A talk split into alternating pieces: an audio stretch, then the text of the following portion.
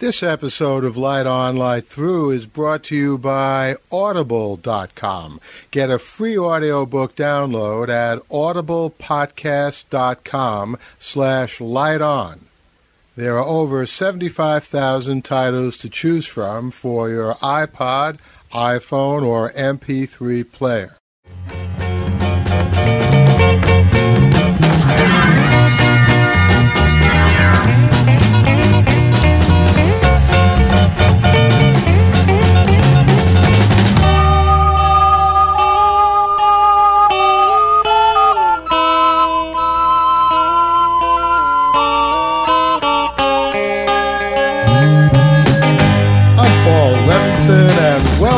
To Light On, Light Through, episode 78 The Lincoln Penny and the VDB Litho, an interview with illustrator Joel Iskowitz. Well, here in August 2010, I thought I'd do something a little different, something you haven't yet heard on Light On, Light Through. I'm going to interview a world renowned artist. This guy has designed coins in the United States, including the Lincoln penny, stamps in the United Kingdom. He's done work for NASA, the Boy Scouts of America. And you know what else is so special about this illustrator? Well, he and I were friends over 50 years ago in PS 96 in the Bronx in the fifth and sixth grades. So, here then is an interview. It's close to about 30 minutes, no commercial interruptions. And at the end of the interview, stay tuned because I'll tell you how you can meet Joel Iskowitz and see some of his artwork. The Light on Light Through podcast. Well, Joel, it is great to be talking to you uh, over Skype and for this podcast. And as I mentioned in my intro, you and I go back a long way, a really long way, over 50 years, and we've been out of touch for a long time. It's been a real joy to get back uh, in touch with you. And what I want to talk to you about today is your work on the Lincoln Penny. And let me just say, by way of brief introduction, that when I was a kid, and maybe a little older than when you and I were first friends, uh, you know, 12, 13, 14, I used to be a coin collector. And of course, the great prize, or one of the great prizes in coin collection when you pick up a roll of pennies, is if you were fortunate enough to find the 1909 S VDB penny which was an incredible rarity. And I was never that lucky to find it, but you were lucky in a very different way regarding the Lincoln VDB penny. So why don't you tell us a little bit about how you got involved, not by going back in a time machine uh, to 1909, but, uh, well, just over a year ago in 2009. Well, Paul, first of all, let me just say how, great it is to speak to you, even through uh, Skype. Uh, not as, as, as great as in person, but we'll be doing that again soon. It, it's really strange, though, Paul, because our our our own history uh, and everything I seem to be experiencing lately almost seems to be through the filter of some sort of time machine and some sort of time warp. This business with with the penny, the business of uh, speaking to you this very moment uh, via Skype. It's all kind of, uh, as another Paul, Paul Simon said, a kind of a world of miracle and wonder. And I just get more dazzled uh, as the days get by and my hair gets grayer. At least you still have some hair. one of the many things I'm thankful for. But in terms of thankfulness, in terms of appreciation, in terms of you know, you know, kind of, you know, trying to wrap your mind around some of the, the wonder and some of the miracles. Yeah, we, we, we kind of share that uh, experience uh, very closely. You and I did growing up in in um, in, the, in the Bronx in Ike's post post war era uh, America. Penny to us was was our um, you know it was the most familiar piece of, of coinage. It was the most familiar piece of currency. It, it was um, it's humble in, in, in worth and humble in nature, and and uh, of course, you know, this great great icon, this this great president, uh, who is revered uh, throughout the world and for the ages. uh, by so many, is probably most present, his most present image emblazoned in all our minds since we first saw him on that penny.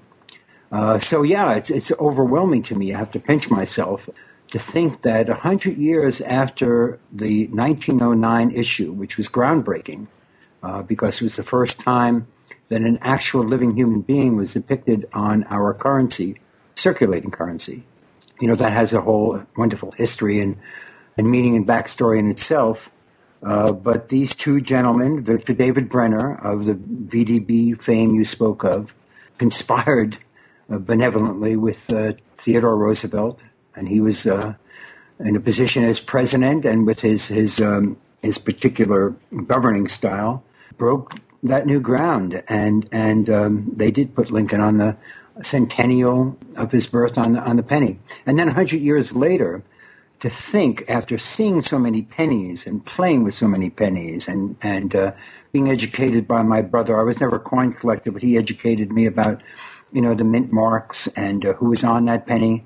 And um, and uh, we saw it so it was so um, omnipresent in our lives. It's just amazing to me to think that my design as a professional artist is part of that lineage and part of that history, helps it tell part of that story, which is um, which is a, an absolutely wonderful story. We see it unfolding right now in 2010 uh, with our current president. And so it's it's uh, it's uh, an enormously um, expansive uh, range of images and thoughts that that fill my, my mind when I think of it.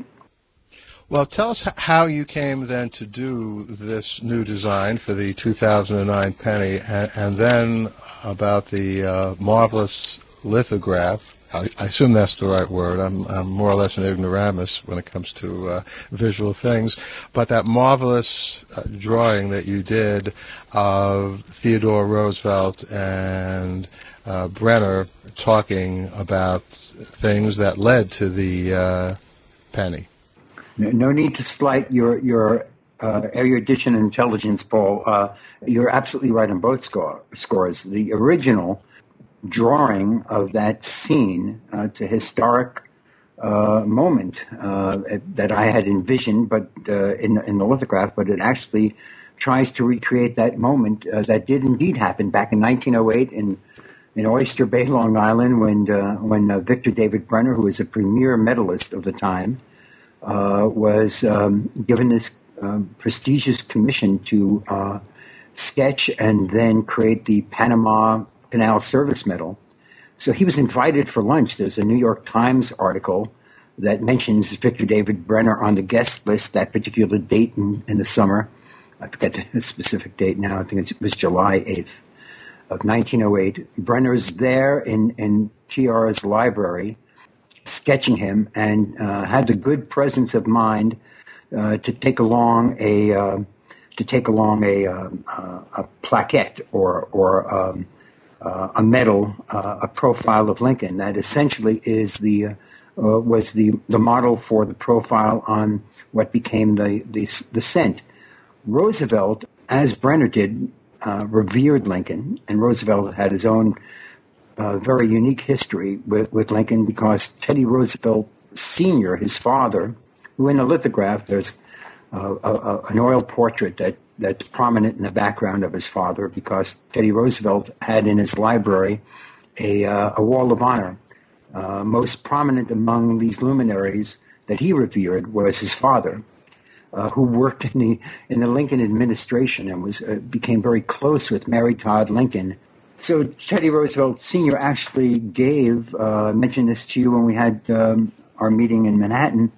Gave uh, his son a, a, ring, which was the custom of the time, uh, with uh, some of Lincoln's hair embedded in, in it, and um, asked his son to take his oath of office at his inauguration wearing that ring. Of course, it was treasured by Teddy Roosevelt. So there was that history 100 years ago, and fast forward in our time machine, Paul, 100 years later, this, this uh, citizen, myself, yours truly, gets the opportunity to, as a freelance artist, to uh, enter into um, uh, a call, a nationwide call for artists by the United States Mint to help invigorate and enhance American coinage and help create a new renaissance uh, of American coinage, uh, just the way uh, 100 years earlier Teddy Roosevelt, he called it his pet crime.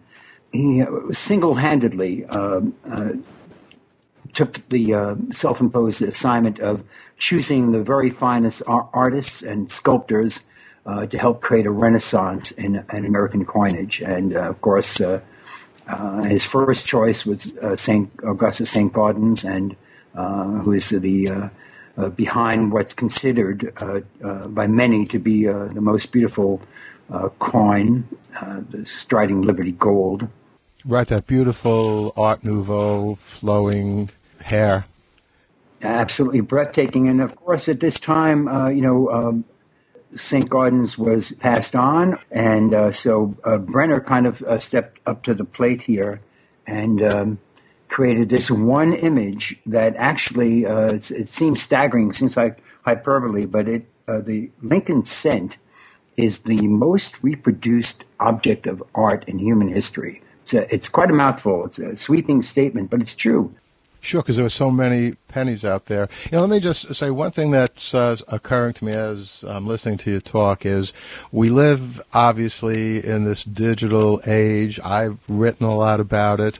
All of the digital forms of communication give us, well, just really tiny blips on screens that we can't really hold in our hands. We might be able to poke them and poke an icon and get something out of them, but they're virtual.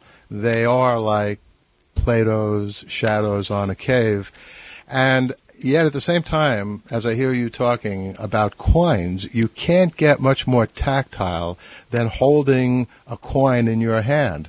And, and here we are in 2010 uh, in this digital flush, still very much interested in, in these gleaming little things, not only for their spending power, and let's face it, coins don't buy much anymore, but basically for their history and, and just the ability to hold this history right in your hand. You know, it's amazing you're, you're, you're saying these things, Paul. My, my mind is reeling with the different reference points uh, and, and thinking, number one, I'll kind of work uh, backward uh, on this. Uh, it's amazing uh, to give an adult person a shiny new penny sometimes that I've, I've had occasion to do.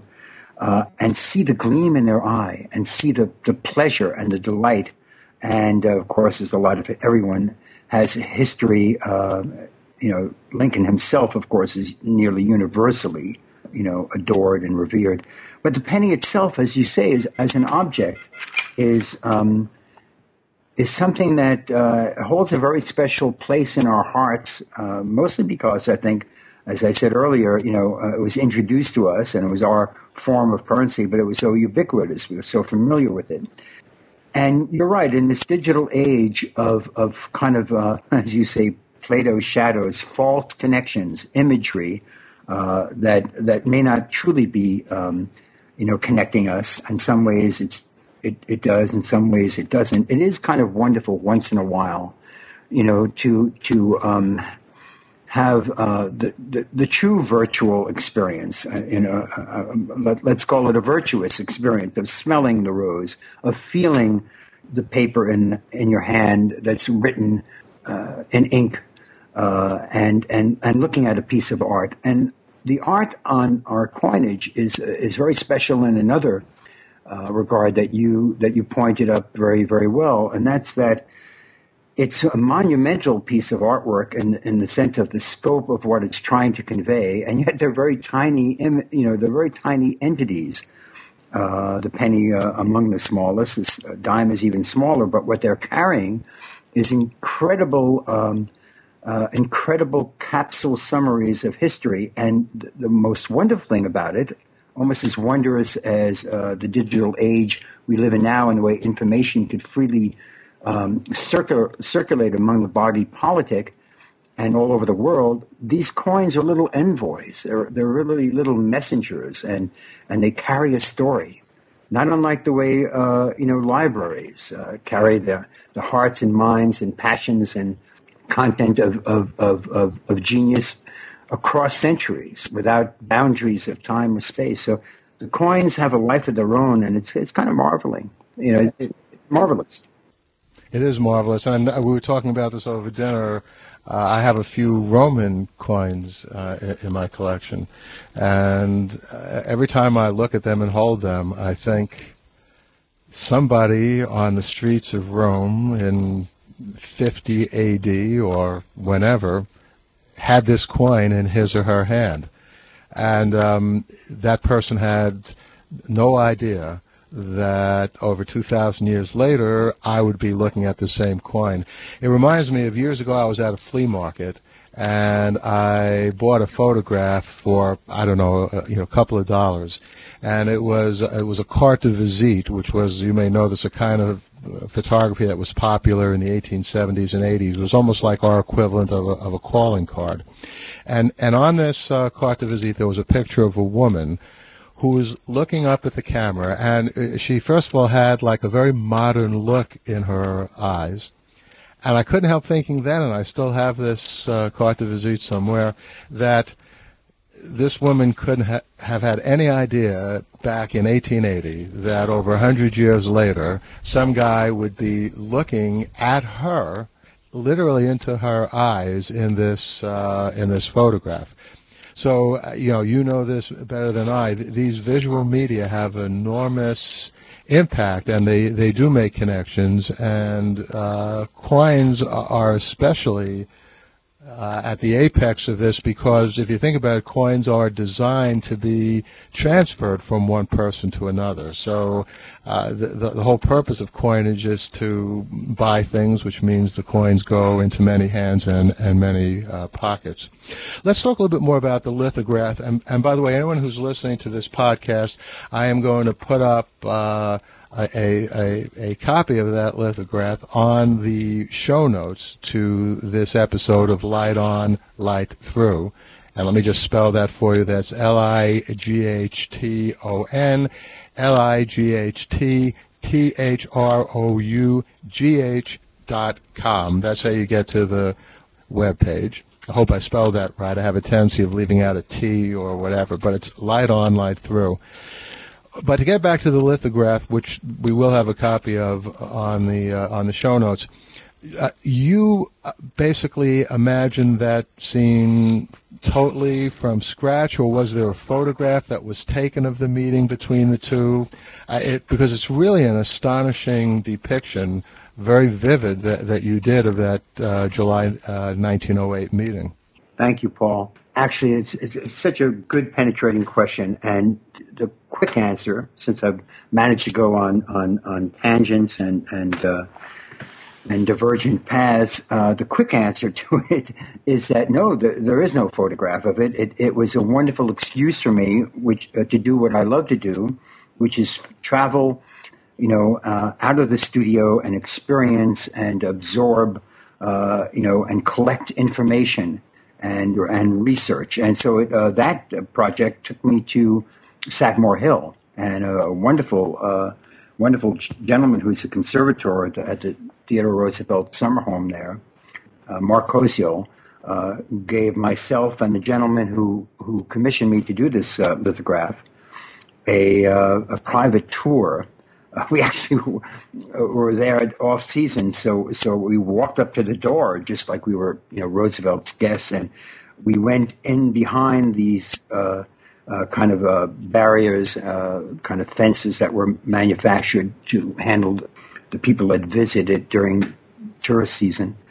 Uh, and we walked into the rooms with the with the you know the rugs and and um, walked into his library, where Mark Koziol had mentioned um, was most likely the place where Teddy Roosevelt would have entertained uh, sitting for Victor David Brenner so I was I was there. I was taking photographs. I was making notes. I was making little kind of videos with my my camera. I was overwhelmed uh, looking at his own art collection. He was a, a very very very knowledgeable uh, uh, gentleman, And uh, pretty much every book in his library existed as it was uh, in, in, in 1908. There were a couple of copies that were were added or or were kind of mock-ups, but most of the uh, books were, you know, weather beaten and worn, and uh, the room was filled with his presence. So I was absorbing that. It's kind of that whole kind of magical, mystical, mystical kind of uh,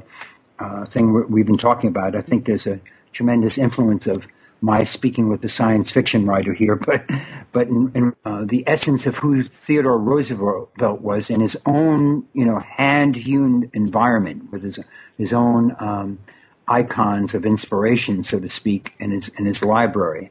You know, it's kind of a magical kind of uh, time traveling for me. I was traveling back hundred years. No, there was no uh, photographic reference. There was a, a, separate photograph that I looked at, a few of them, of Victor David Brenner in his New York studio and uh, many different photographs of Theodore Roosevelt.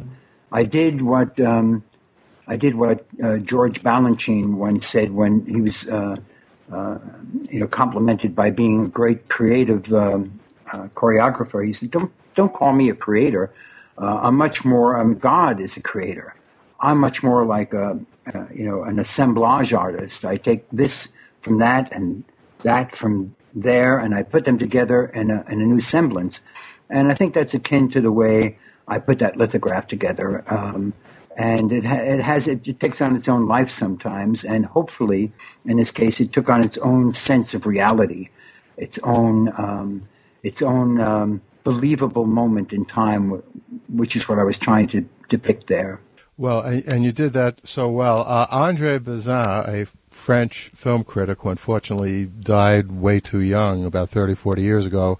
Uh, he wrote a book. The English translation is "What is Cinema?" Qu'est-ce que c'est le cinéma?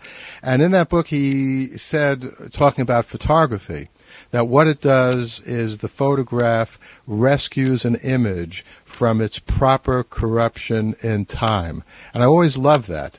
Uh, and and I think what you have done with the Victor David Brenner Theodore Roosevelt litho is you without the the much easier uh, process if someone had taken a photograph of that meeting.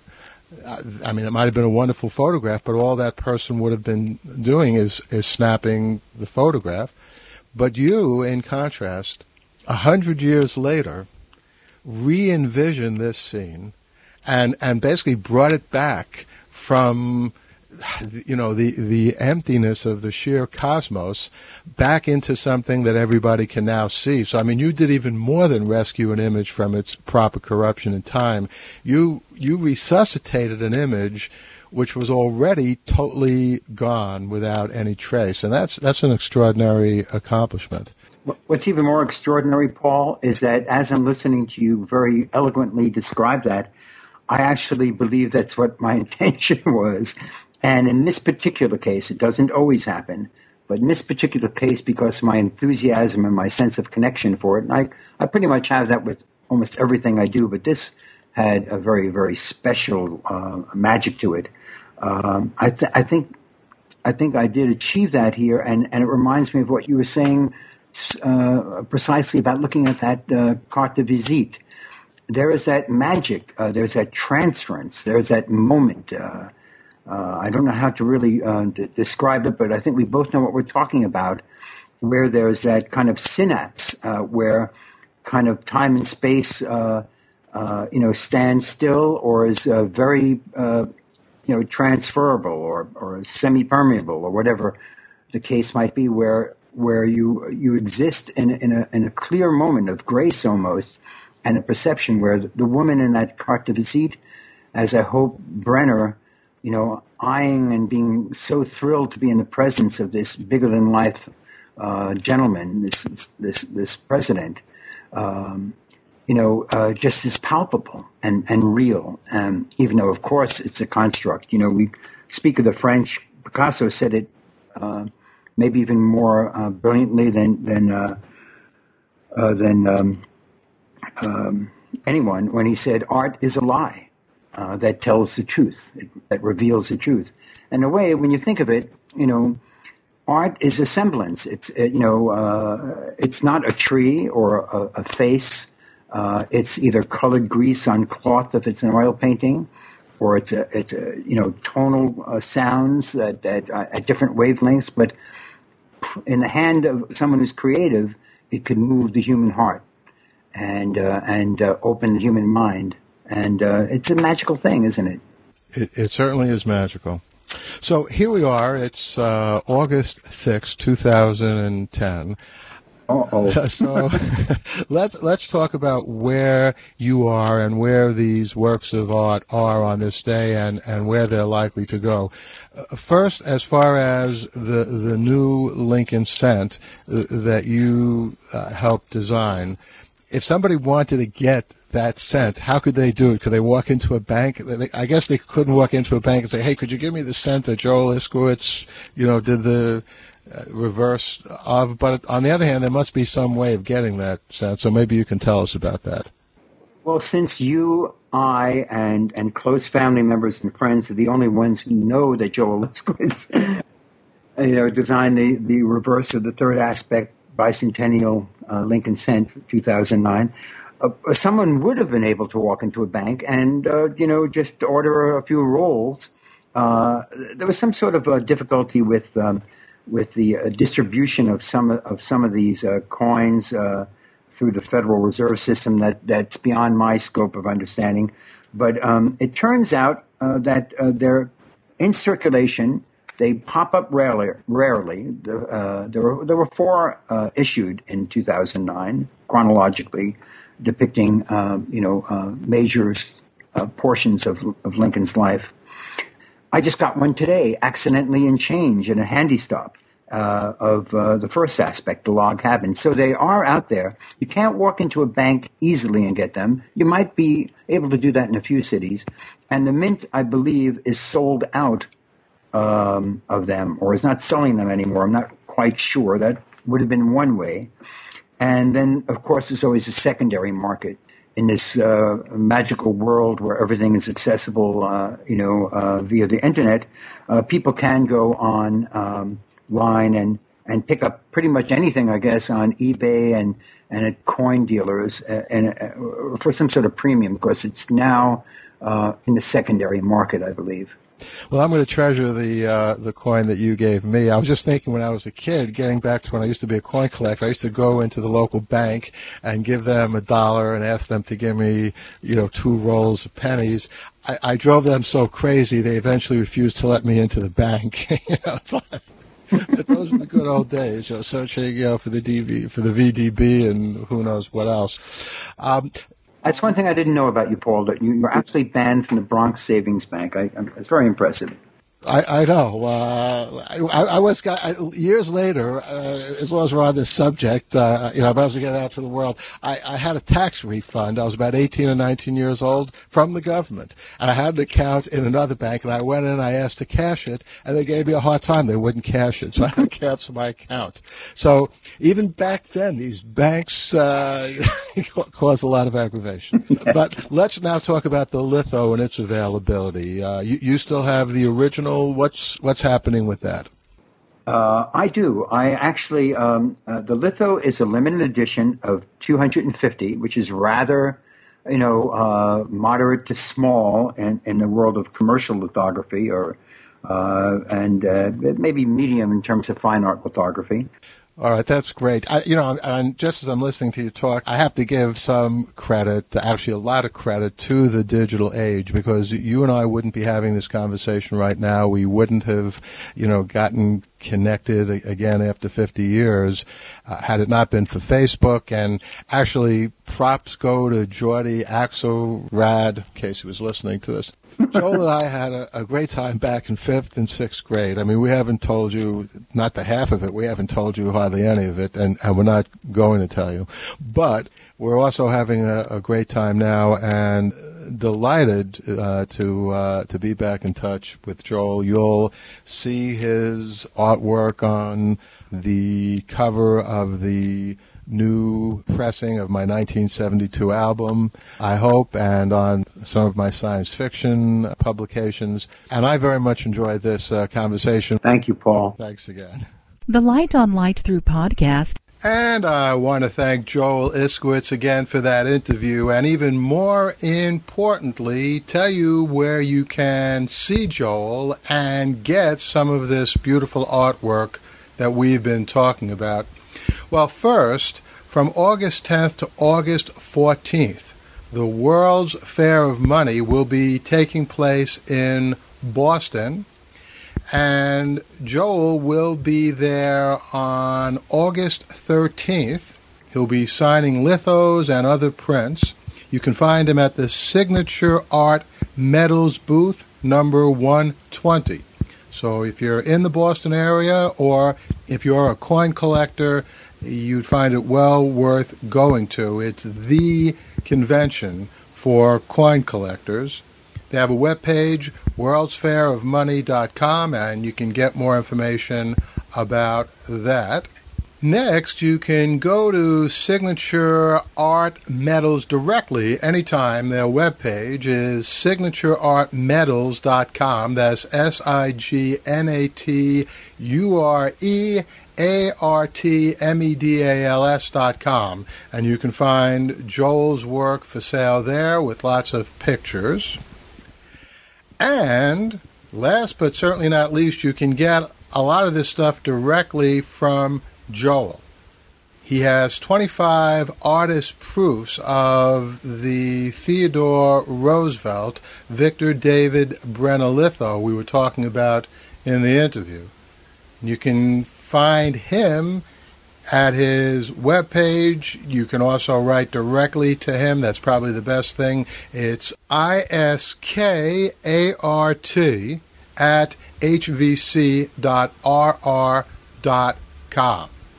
Or you can go directly to Joel's Mountain Studio webpage. That's themountainstudio.com. T H E M O U N T A I N S T U D I O.com. Don't you like these little spelling lessons?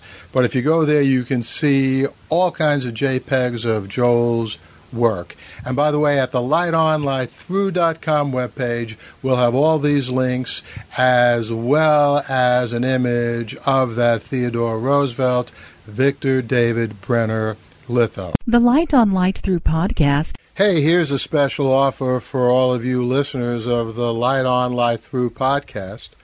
Audible.com is offering a free audiobook download with a free 14 day trial to give you a chance to check out their service. You can get bestsellers on Audible.com. Hey, you can get a copy of The Plot to Save Socrates, my 2006 time travel novel, published originally by Tor Books. You can get a copy of The Consciousness Plague, one of my Phil D'Amato novels. You can get a copy of The Chronology Protection Case. This was my 1995 novelette, and the radio play of that novelette, which is available on audible.com, was nominated for the Edgar Award by the Mystery Writers of America. So, download your first audiobook today. You can do that at audiblepodcast.com slash light on. I'll spell it out for you. A-U-D-I-B-L-E P-O-D-C-A-S-T dot com slash light on, capital L-I-G-H-T-O-N. Again, that's audiblepodcast.com slash light on for your free audiobook.